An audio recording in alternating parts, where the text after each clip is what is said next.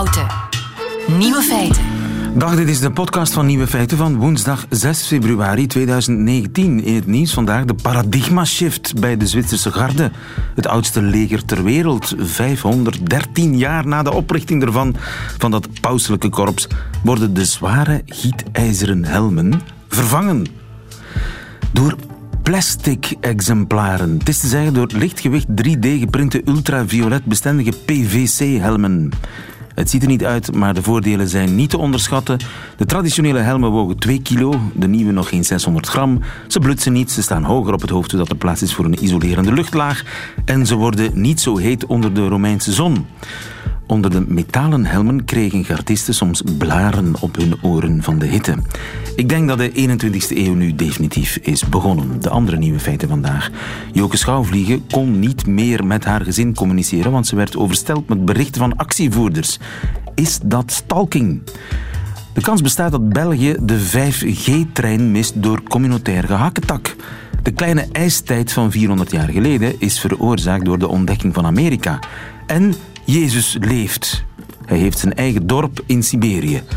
De nieuwe feiten van Johan Terrein hoort u in zijn middagjournaal. Veel plezier. Nieuwe feiten. Joke Schauvliege is dus niet langer minister. Ze nam gisteren afscheid in tranen. Ik kon met mijn gezin niet meer communiceren. De minister kreeg duizenden sms'en. Kon niet langer met haar familie praten, wat haar brak. Die vele sms'en waren het resultaat van een actie van Act for Climate Justice. En Arno Kempink van die actiegroep die kreeg gisteren nogal op zijn donder op tv in De Afspraak. Sommigen noemen het zelfs stalking, wat je doet. En ik denk dat juridisch gezien, door de actie die je voert, dat je heel dicht in de buurt komt met wat je aan het doen bent. En ik denk dat je eigenlijk je blootstelt aan mogelijke vervolging. Ivan De Vadder waarschuwde gisteren de mensen die al die sms'en naar de minister hebben gestuurd. Goedemiddag, Christine Mussen. Goedemiddag. Je bent advocaat. Is hier sprake van stalking? Wel, op het eerste zicht niet, omdat de vrijgave van die QR-code er niet toe leidde dat men kon weten dat zoveel mensen, mevrouw Schauvliege, zouden op dergelijke wijze zo massaal lastigvallen. De stalker is de persoon die ernstige verstoring teweeg brengt bij de persoon die hij viseert. Hij wist dat of hij had het moeten weten. Dat is eigenlijk de wettelijke omschrijving van stalking. Dus in dit geval, als ik het goed begrijp, is mevrouw Schauvliege belaagd geworden door duizenden sms'jes.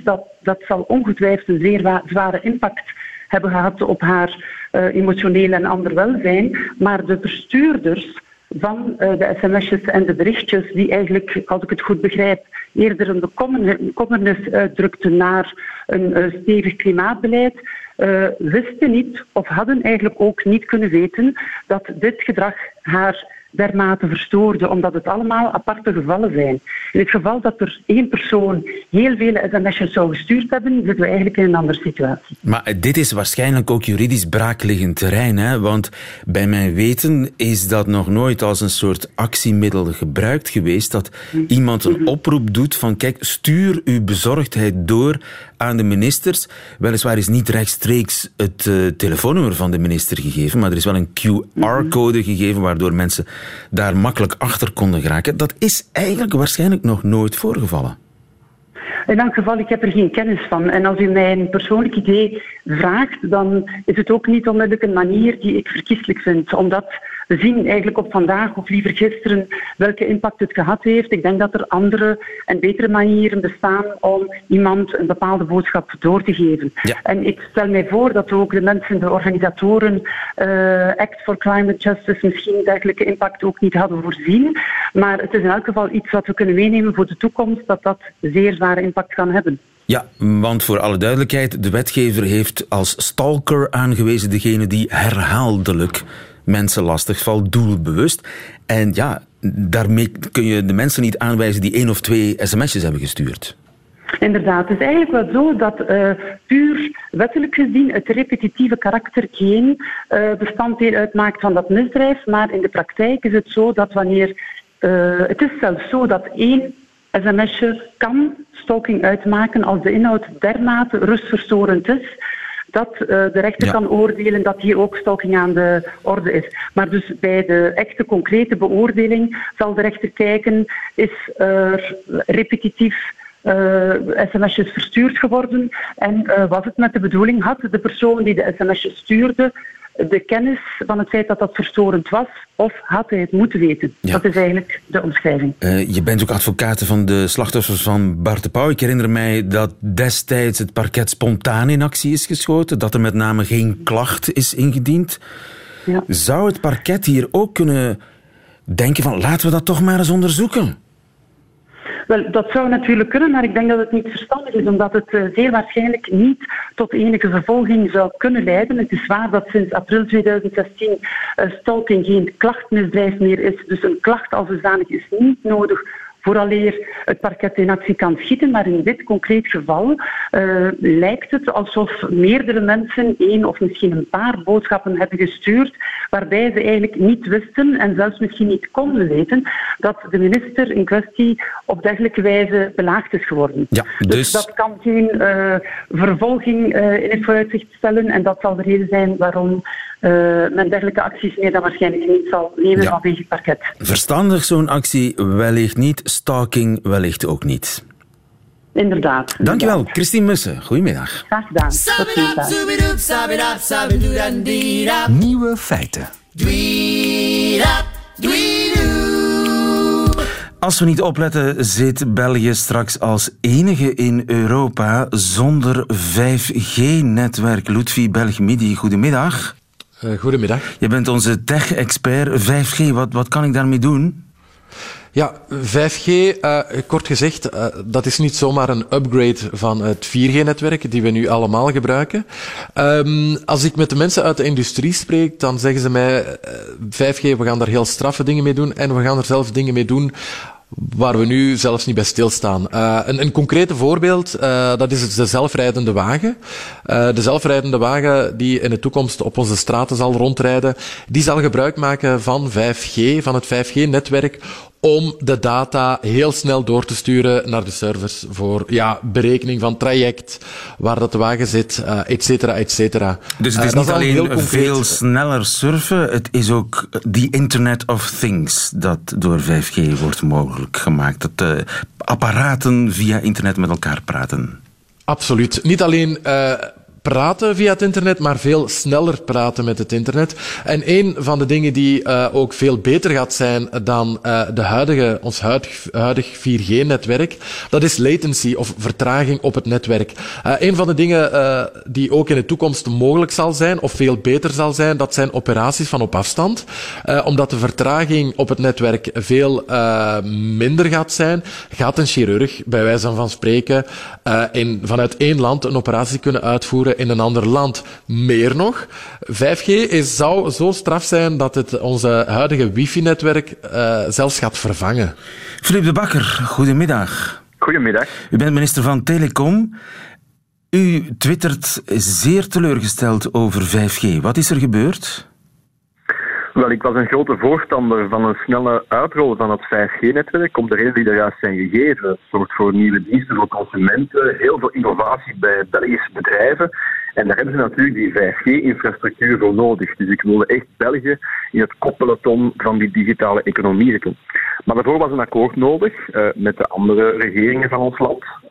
En de discussie is eigenlijk gestrand op de verdeling van de centen, de opbrengsten van de veiling die we willen organiseren om 5G mogelijk te maken. Dus iedereen wil een deel van de centen en niemand wil toegeven. Ja, maar ik had gezegd, als we die centendiscussie niet opgelost krijgen, waarom doen we die discussie dan later niet, na de veiling? Maar laten we nu in ieder geval de veiling al organiseren. Dan neemt België opnieuw die koppositie in. Dan kunnen bedrijven investeringen gaan doen om die infrastructuur heel snel uit te rollen. En dan kunnen andere bedrijven daar weer gebruik van gaan maken om innovaties, nieuwe diensten, Internet of Things echt te gaan uitrollen. En daar is men jammer genoeg niet mee akkoord gegaan. En ja, het is een soort van blokkeringsconfederalisme, noem ik dat dan maar, waarbij eigenlijk de kortzichtigheid de overhand heeft gekregen op de belangrijke toekomstige economische ontwikkelingen die ons land nodig heeft. En u zegt, men is daar niet mee akkoord gegaan. Wie is men? Men zijn de regio's. Klassiek is er een 80-20 verdeling van de opbrengsten van die veilingen. Men was daar niet mee akkoord. Maar nogmaals, ik had voorgesteld van kijk, als we daar niet uitraken, als dat de echte discussie is, laten we dat dan even uitstellen tot na de verkiezingen, maar laten we die veiling door laten gaan, want dan kunnen die investeringen voor het 5G-netwerk snel gebeuren en blijven we in die koppositie. En dan zullen we achteraf wel discussiëren, net zoals bij 4G trouwens. Dat heeft ook 3-4 jaar geduurd eer dat die centenkwestie was opgelost. Dat laten we dat in dit geval ook uitstellen. Maar zelfs daar was men niet akkoord. De regio's, Vlaanderen op kop, jammer genoeg, die toch heel wat geld investeren in innovatie, die zijn dus niet bereid gevonden om daarin mee te gaan. En dat is economisch een gigantisch probleem. Dat is naar innovatie een gigantisch probleem. Dat is ook voor de consumenten een gigantisch probleem. En welke collega van de Vlaamse regering ging dan op de rem staan? Maar het is zo dat we vanuit onze partij Open VLD altijd heel hard hebben aangedrongen voor het snelle uitrollen van het 5G-netwerk. Alexander De Croo heeft daarop gewerkt. Ook in de Vlaamse regering is al heel hard op gewezen vanuit onze kant dat dat heel belangrijk was. Maar je moet natuurlijk ook de andere partners daarvan kunnen overtuigen. En dat was jammer genoeg niet het geval. Wij wilden heel graag met de regio samenwerken om dit uit te rollen. Maar dat is dus jammer genoeg niet gelukt op basis van de centenkwestie, die ik, zoals ik zei, heel graag naar een aantal maanden later had uitgesteld. Dat is een duidelijke vingerwijzing naar de bevoegde minister aan Vlaamse kant, Philippe Muiters van N-VA. Maar ik heb ook misschien nog een ander vraagje voor minister De Backer. Heel het geopolitiek, hoe dat wij daar tegenaan kijken. Want we weten, er is nu hoe moeten we zeggen, dat de Amerikanen hebben een van de belangrijkste producenten van 5G-technologie gebannen, namelijk Huawei. Hoe staan wij hier tegenover? Want dit is natuurlijk ook een geopolitiek spel. Want we zien bijvoorbeeld in Azië, Aziatische landen met China op kop. Ja, ze zijn heel sterk aan het investeren in deze nieuwe technologie. Wel, het is zo dat ik een aantal weken geleden daarover een studie heb gevraagd aan het Cybersecurity Center, ook in overleg met de Europese collega's, want ik denk dat je in dit geval echt een Europese strategie nodig hebt. En je moet dus duidelijkheid krijgen over de veiligheid, de bescherming van die netwerken. En dat is inderdaad een discussie die tussen de verschillende Europese overheden moet plaatsvinden. Duitsland is nu ook aan het kijken hoe het juist zit, de Engelsen ook. Dus die informatie zijn we nu aan het bundelen om te kijken of dat we op Europees niveau daar geen standpunt kunnen innemen. Want het is natuurlijk wel belangrijk dat die 5G-netwerken, de leveranciers die 5G-netwerken gaan leveren, dat die effectief de spelregels wel respecteren. Ja, dus dat Huawei de netwerken mag uitrollen, die kans is zeer klein. Maar dat moet blijken, hè. Als er geen probleem is, dan kan dat wel. Als dat wel een probleem zou zijn, dan moeten we natuurlijk maatregelen nemen om die netwerken ook te beschermen van buitenlandse inmenging. En dat is nu een studie die gedaan wordt via het Cybersecurity Center. En daar verwacht ik in de komende weken de resultaten van. Nogmaals, België is op dat vlak geen groot land. Dus we natuurlijk, denk ik, in eerste instantie pleiten voor een echte Europees standpunt. Dus ook daar bij de Europese Commissie. Ik had de gelegenheid gisteren om met de Europese commissaris in een andere hoedanigheid samen te zitten. En er ook nog eens op aangedrongen dat dat echt een belangrijk punt is dat de Europese Commissie daar voor gans Europa een standpunt over inneemt. Ja, maar bestaat de kans dat straks Parijs, Amsterdam, Londen, Frankfurt allemaal op 5G zitten en Brussel niet? Kan dat? Ik hoop van niet. Ik hoop echt van ganse harte van niet. Wij hebben zoveel interessante, boeiende start-ups in België. Een heel sterk ecosysteem ook in de industrie die van dat 5G-netwerk gebruik gaat maken en daar ook heel wat nieuwe producten en diensten kan gaan ontwikkelen. En ook voor de consumenten, als je nieuwe diensten op het terrein wilt brengen, van zelfrijdende auto's tot operaties op afstand, ja, dan zal je effectief dat 5G-netwerk nodig hebben. Dus ik hoop echt van ganse harte dat we in de komende maanden toch nog een oplossing vinden en dat we onze koppositie op vlak van 5G en die digitale economie echt wel kunnen behouden. Philippe De Backer en Ludwig Belgmidi, dankjewel. Goedemiddag. Dankjewel. Radio 1. Lieven van den Houten. De mens kan de aarde kennelijk ook doen afkoelen. Het is namelijk gebeurd tijdens de kleine ijstijd, zo'n 400 jaar geleden. Een kleine ijstijd die zou veroorzaakt zijn door de kolonisatie van Amerika. Tenminste, dat zeggen onderzoekers in Londen. Pieter Boussemaere, goedemiddag. Goedemiddag. Pieter, je bent klimaathistoricus. De kleine ijstijd, ja, dan denk ik altijd spontaan aan Breugel. Die schilderijen van Breugel, waarbij je mensen zich ziet vermaken in ijs en op het ijs of in de sneeuw. Die kleine ijstijd, hoe lang heeft die geduurd ongeveer? Ja, daar bestaat nog een zekere discussie over. Maar het komt ongeveer hierop neer, is dat we zien dat vanaf het jaar 1000 ongeveer de temperaturen in het noordelijk halfrond langzaam beginnen te dalen. Vanaf het jaar 1000 al? Ja. Maar dan was Amerika toch nog niet ontdekt? Nee, maar dat enkel in het noordelijk halfrond. Op andere plekken bleef die temperatuur stabiel, dus we kunnen moeilijk spreken van een wereldfenomeen. Maar dat verandert omstreeks 1580. Omstreeks 1580 zien we dat het wel een wereldfenomeen wordt. En dat de temperaturen dus overal dalen. En die daling, of het dieptepunt, is dus tussen 1580 en 1700 ongeveer. 1580, 1700, ja. met hele lange, hele strenge winters. Ook bij ons toen. Ja, zeker op het noordelijk halfrond. Maar tegelijkertijd moeten we die kleine ijstijd ook een beetje, dus als we spreken van 1580, 1700, moeten we de piek van die kleine ijstijd ook een klein beetje relativeren. Het gaat om een wereldwijde daling van de temperatuur met 1/10, maximaal 2/10 van een graad. Oei, dat klinkt niks. Dat klinkt niks, maar goed, dat is een gemiddelde voor de wereld. Als je dat over de verschillende halffronten vertaalt, dan zien we dat in onze streken de temperaturen 1 tot 2 graden lager. 1 tot 2 graden lager, dat is al flink. Dus dat betekent... Maar dat is enkel voor onze regio. Voor onze regio, dat betekent dat rivieren die vandaag nooit dichtvriezen, toen wel dichtvroren. U verwijst naar de Theems, neem ik aan. Bijvoorbeeld, ja. Ja, dat is iets dat veel aangehaald wordt, dichtvriezen van de Theems. Maar onderzoek heeft al lang aangetoond dat het dichtvriezen van de Theems voornamelijk te maken had met het feit dat de Theems toen in de middeleeuwen en de nieuwe tijd niet uitgebaggerd was. Aha. En begin 19e eeuw heeft men die dan uitgebaggerd en ook van stevige kademuren voorzien, waardoor het water veel sneller is gaan stromen.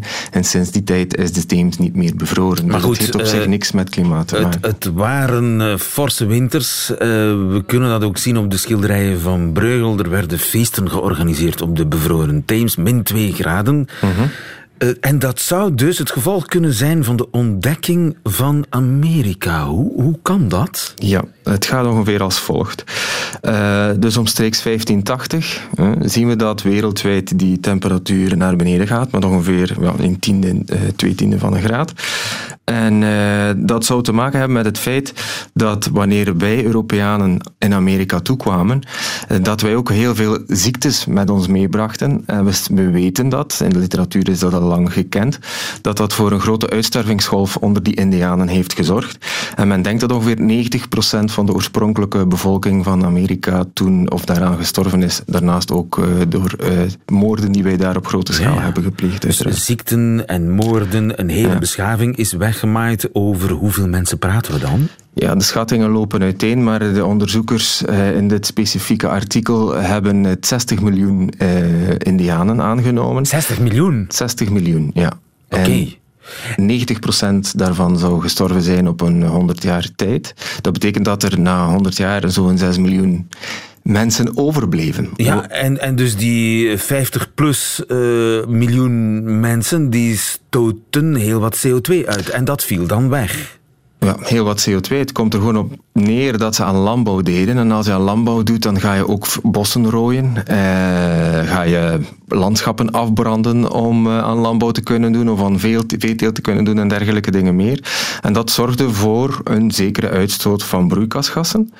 En men denkt aan ongeveer 5 ppm, parts per miljoen, dat...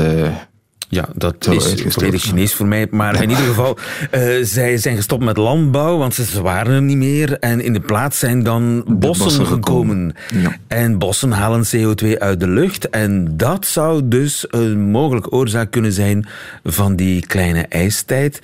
Betekent dat, want nu moet de CO2 ook omlaag, dat bossen, minder mensen, meer bomen, dat eigenlijk een mogelijke sleutel is? Meer bomen is altijd een goed idee. Op verschillende vlakken, dat is goed voor de biodiversiteit en dat zal inderdaad ook zorgen voor CO2, voor het halen van CO2 uit de atmosfeer. Maar er is nu wel een klein probleempje. Stel, men heeft dat berekend, stel dat we de helft van de historisch verloren gegane bossen sinds 1750 zouden heraanplanten. Ik ben voor. Ik ook. Ik ben ook voor, maar tegelijkertijd moet er een kanttekening bij. De wereldbevolking stijgt nog altijd snel. Dus op zich zal dat al heel moeilijk zijn om dat te doen. Maar stel dat het lukt, dan nog halen we maar, naar schatting, zo'n 20 parts per miljoen uit de atmosfeer tegen 2100. veranderd. Dus als we de helft van de verloren gaande bossen heraanplanten. Ja. 20 paard per miljoen. Dat zegt op zich niet veel. Maar je moet weten dat men verwacht dat we tegen 2100 ongeveer 280 parts per miljoen uit de atmosfeer moeten zien te halen. Ja, maar het is toch iets, hè? Dat is zeker iets. Dus ik mag zeggen, de helft heraanplanten betekent ongeveer 10% van de CO2 die nodig is. Het is iets, en de geschiedenis bewijst dat meer bomen het klimaat kunnen afkoelen. Dankjewel, Pieter Boussemaere. Graag gedaan. Goedemiddag. Dag. Nieuwe feiten. Altijd benieuwd. Een kanjer van een nieuw feit voor mij. Jezus leeft, meer bepaald in een afgelegen dorp in Siberië. En heeft er bezoek gekregen van Tom Vennink. Goedemiddag, Tom. Goedemiddag. Je bent correspondent Rusland voor de Volkskrant. En jij bent kerst gaan vieren op de berg waar de Russische Jezus woont. Wanneer viert hij kerst? Hij viert kerst op 14 januari. Waarom? Dat is zijn geboortedag.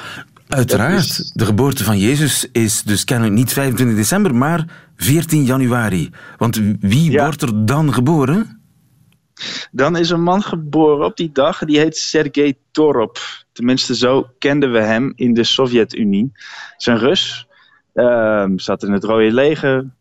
Kreeg een baan als verkeersagent. Verloor die baan. En de Sovjet-Unie viel uit elkaar. En toen realiseerde hij zich opeens dat hij de wedergeboorte is van Jezus Christus. Het is een verkeersagent die zich plots realiseerde dat hij de geïncarneerde Jezus was.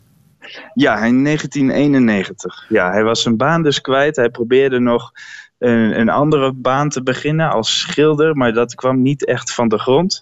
En toen werd hij op een dag wakker en had hij, wist hij opeens zeker dat hij de wedergeboorte is van Jezus Christus. En dat heeft hij aan heel veel mensen proberen te vertellen in Rusland. En dat was vrij succesvol, want 5000 mensen hebben hem geloofd. Ze hebben al hun spullen verkocht. Ze hebben hun huis verkocht. En zijn achter hem aangegaan naar de Taiga in Siberië. En daar woont hij nog steeds? Daar woont hij nog steeds. Inmiddels dus al meer dan 25 jaar. Hij woont zelf op de berg en zijn onderdanen wonen aan de voet van de berg in ongeveer 30 dorpen, verspreid in die dorpen. 30 dorpen? Ja, 30 dorpen, ja. Het is een heel grote gemeenschap. Duizenden mensen? Duizenden mensen, ja. En ze wonen er inmiddels dus al meer dan 25 jaar. En je hebt jongens en meisjes die daar geboren zijn en nu 25 jaar zijn. En die wonen daar in een soort van voorgeborgte van het paradijs. Ja, zo zien ze het ook, ja. En zij spreken over de wereld als ze het hebben over het gebied dat buiten het paradijs valt. En zij wonen daar zelf bedruipend? Ik bedoel, zij gaan niet naar de wereld om daar centjes te verdienen. Nee. Ze wonen helemaal afgesloten. Je kan er wel naartoe. Er gaat wel een bus 1 keer per dag. Dus je kan er wel komen. Het is niet zo dat er een muur omheen staat. Maar ze proberen zoveel mogelijk binnen de gemeenschap te blijven. Maar dat is ook direct een van de moeilijkheden van hun bestaan. Want ja, er worden geen ramen gemaakt. Er worden wordt geen benzine gemaakt in de gemeenschap. Dus ze zijn nog wel afhankelijk van de wereld. En zij moeten op de een of andere manier dan toch aan centen geraken? Ja. En hoe doen ze dat? Geld is het grootste probleem in het paradijs. Want Sergej Torop, Vissarion wordt hij genoemd door zijn volgelingen, die moet bijvoorbeeld ook reizen, want God heeft hem verteld dat hij op reis moet gaan en het woord moet verspreiden. Dus ja, voor die reizen er is geld voor nodig. Er is geld nodig voor benzine, er is geld nodig voor kleren, voor allerlei spullen. En hoe ze dat geld verdienen is bijvoorbeeld door datsja's, dus zomerhuisjes, te bouwen voor mensen uit de wereld die graag in Siberië een zomerhuisje willen hebben waar ze tot rust kunnen komen. En die zomerhuisjes die staan niet in hun paradijs, die zijn daar buiten? Die zijn daar buiten. Ja. Ze doen als het ware een soort seizoensarbeid. Ze gaan even naar de wereld om daar te werken en komen dan met geld terug. Ja, ze hebben een vrijstelling voor 2 maanden om in de wereld te werken. Dat geldt alleen voor mannen. Vrouwen die moeten voor het gezin zorgen. Maar alle mannen die mogen 2 maanden per jaar naar de wereld en verdienen daar dan het geld dat ze vervolgens afdragen aan Vissarion en aan de gemeenschap. En hoe is het leven daar? Ik bedoel, zijn daar scholen, winkels, cafés, restaurants? Cafés niet, restaurants ook niet. Er wordt niet gedronken. Er zijn wel scholen. Er wordt niet gedronken, er wordt geen vlees gegeten, er wordt niet gerookt. Dus ja, in zekere zin is het een heel gezonde gemeenschap. En wat mij opviel toen ik daar aankwam, is dat heel veel mensen glimlachen. Ze lijken allemaal ontzettend blij. En ja, misschien is dat ook wel zo. Dat, daar kon je niet achter komen of die glimlach geverfd was dan wel oprecht. Nou, ik ben er dus wel achter gekomen dat er veel moeilijkheden zijn in het paradijs. Het geldgebrek is een groot probleem. En ik was ook benieuwd naar die jongeren die daar zijn opgegroeid. Blijven die daar of kiezen zij toch voor een bestaan in de wereld? En ja, het blijkt toch dat de helft ongeveer vertrekt. Omdat ze toch meer kansen zien in het bestaan in de wereld. Paradijs kan saai zijn, hè? Ja. En zijn daar strenge regels? Hè? Geen drank, geen drugs, geen vlees. Mag seks? Seks mag. Het is zo dat iedereen die in het paradijs leeft moet luisteren naar de regels van Vissarion. Die verspreidt hij in toespraken. Hij heeft ook een Facebookpagina.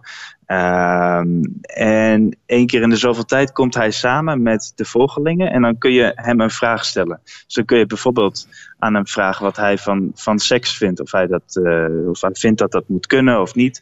En dat vindt hij absoluut kunnen. Sterker nog, hij vindt dat er meer seks nodig is in het paradijs, want er zijn meer kinderen nodig. Omdat er dus veel mensen vertrekken. Is hij bang dat het paradijs langzaam leeg loopt. Dus het geboortecijfer ligt heel hoog. Dus er is absoluut veel seks in het paradijs. Maar dan wel met de eigen echtgenoot? Nee. Als het niet lukt om genoeg kinderen op te wekken met de eigen echtgenoot, dan mag daar ook van afgeweken worden. Dus er bestaat een vorm van polygamie in het paradijs. Oké. En jij bent naar die viering gegaan. Hoe was dat? 1 keer per jaar dus komen alle volgelingen bij elkaar, midden in de nacht. En dan beginnen ze aan de beklimming van de berg. Het was ontzettend koud, het was -30.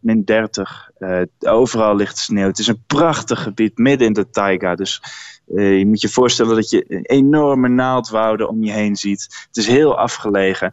En in het midden van die naaldwouden heb je een berg waar Vissarion op woont en die wordt dan beklommen. Dat is een beklimming van wel 3 uur lang. Er lopen ook allemaal oude mensen mee. Dus ja, om die ook boven te krijgen wordt er vaak gestopt, wordt er gezongen en dan ga je weer verder. Mensen dragen kaarsen, stel ik mij voor, dragen gewaden.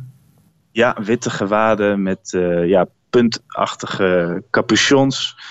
Het is Hollywood. Ja, het is prachtig om te zien. Het is prachtig, ja. Ik had geluk dat ik een fotograaf bij me had. Dus het heeft ook heel mooie beelden opgeleverd. En heb je Vissarion, a.k.a. de Russische Jezus, ook met eigen ogen kunnen aanschouwen? Ja, dat was dus heel erg spannend. Of hij zou verschijnen of niet. Niemand wist dat aan het begin van de wandeling. Het kan ook zijn dat hij niet komt naar zijn eigen verjaardag. Ja, het is al een paar keer gebeurd dat hij niet is opkomen dagen. En de eerste keer dat het gebeurde was dat een grote schok voor de gemeenschap. Ja, waar was de wedergeboorte van Jezus Christus nou gebleven?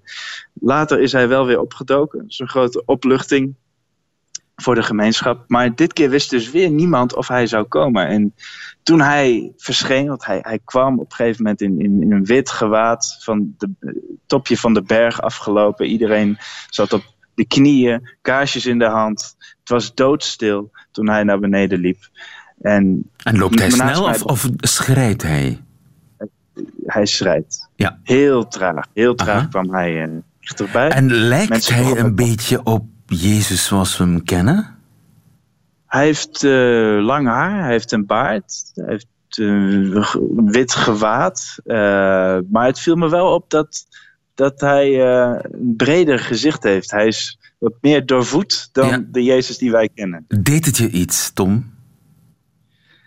Mijzelf? Nee, ik ben niet overtuigd. Ik ben niet overtuigd dat hij de wedergeboorte is van Jezus. Maar dat ritueel had wel... had veel symbolische kracht, vond ik. Het raakte mij wel. Ja. Ja. Zou je daar kunnen wonen? Ja, ze zijn op zoek naar nieuwe mensen. En ze hebben ook geprobeerd om mij een plek aan te bieden.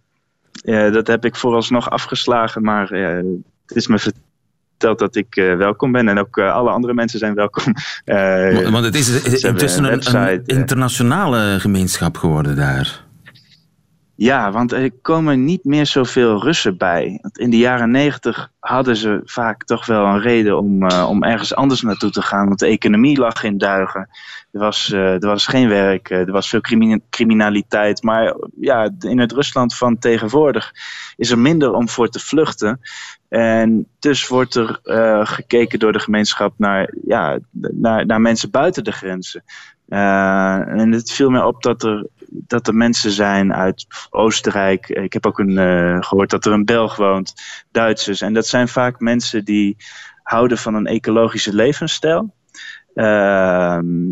En je woont daar natuurlijk in op een prachtige plek. Dus dat trekt mensen aan. Ik zal er nog eens over nadenken. Dankjewel, Tom Vennink, onze man in Rusland vandaag. Goedemiddag. Goedemiddag. Nieuwe feiten. Middagjournaal. Beste luisteraar. Soms snap je de betekenis van een verhaal pas jaren na datum. Zo ging dat ook met mijn verhaal van het blutske. Toen ik als student in Gent op kot zat, reed ik af en toe midweeks terug naar Antwerpen om een improvisatietraining mee te maken. Ja, dat klinkt raar, maar improviseren is nu eenmaal een sport waarvoor je vaak je adremspieren moet trainen. Ik reed niet zelf, een wagen had ik niet, maar Peter wel, een bondgenoot uit het stad die dan weer geen kot had.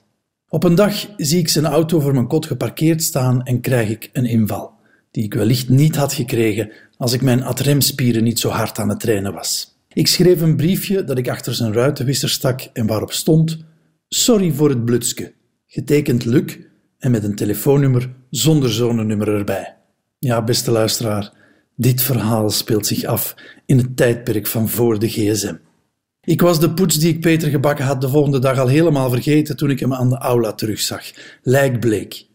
Ik vroeg hem wat er was en hij vertelde mij over het briefje onder zijn ruitenwisser en dat hij de hele avond naar een zekere Luc had gezocht door elk Belgisch zonenummer voor het telefoonnummer te plaatsen en op te bellen. Van Oostende over Brugge, over Gent en Aalst, Mechelen, Leuven en Hasselt tot zelfs Mons, Namur en Arlon aan toe. Peter had heel België opgebeld, op zoek naar de schrijver van het briefje onder zijn ruitenwisser. Ik vroeg hem of het een groot blutske was. En toen trok Peter nog bleker weg. Hij realiseerde zich dat hij niet eens rond zijn wagen was gelopen om het blutske in kwestie te zoeken. Hij had zich druk gemaakt over iets wat er niet eens was. Deze schelmenstreek, deze praktische grap, had proporties aangenomen die niet hadden gehoeven. En wat is dan nu de betekenis die ik hier na al die jaren in vind? Wel, hoe vaak vinden wij geen briefjes onder onze spreekwoordelijke ruitenwisser? Boodschappen die ons vertellen dat we ergens bang voor moeten zijn of onzeker, die ons stress bezorgen of vertellen dat er geraakt wordt aan iets wat we waardevol vinden.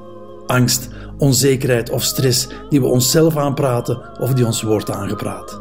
Zou het dan niet beter zijn, telkens we zo'n boodschap binnenkrijgen, de reflex te hebben, is eerst 2 maal rond onze spreekwoordelijke wagen te lopen om te kijken of er echt geraakt wordt aan iets wat we waardevol vinden.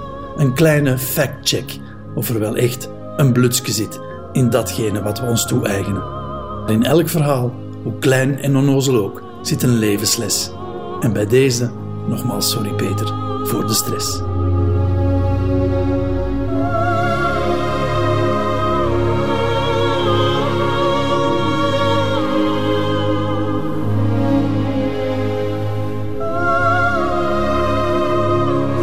uiteraard van Johan Terrein in zijn middagjournaal. Einde van deze podcast, maar u vindt er nog veel meer op radio1.be en op de gebruikelijke podcastkanalen. Tot volgende keer.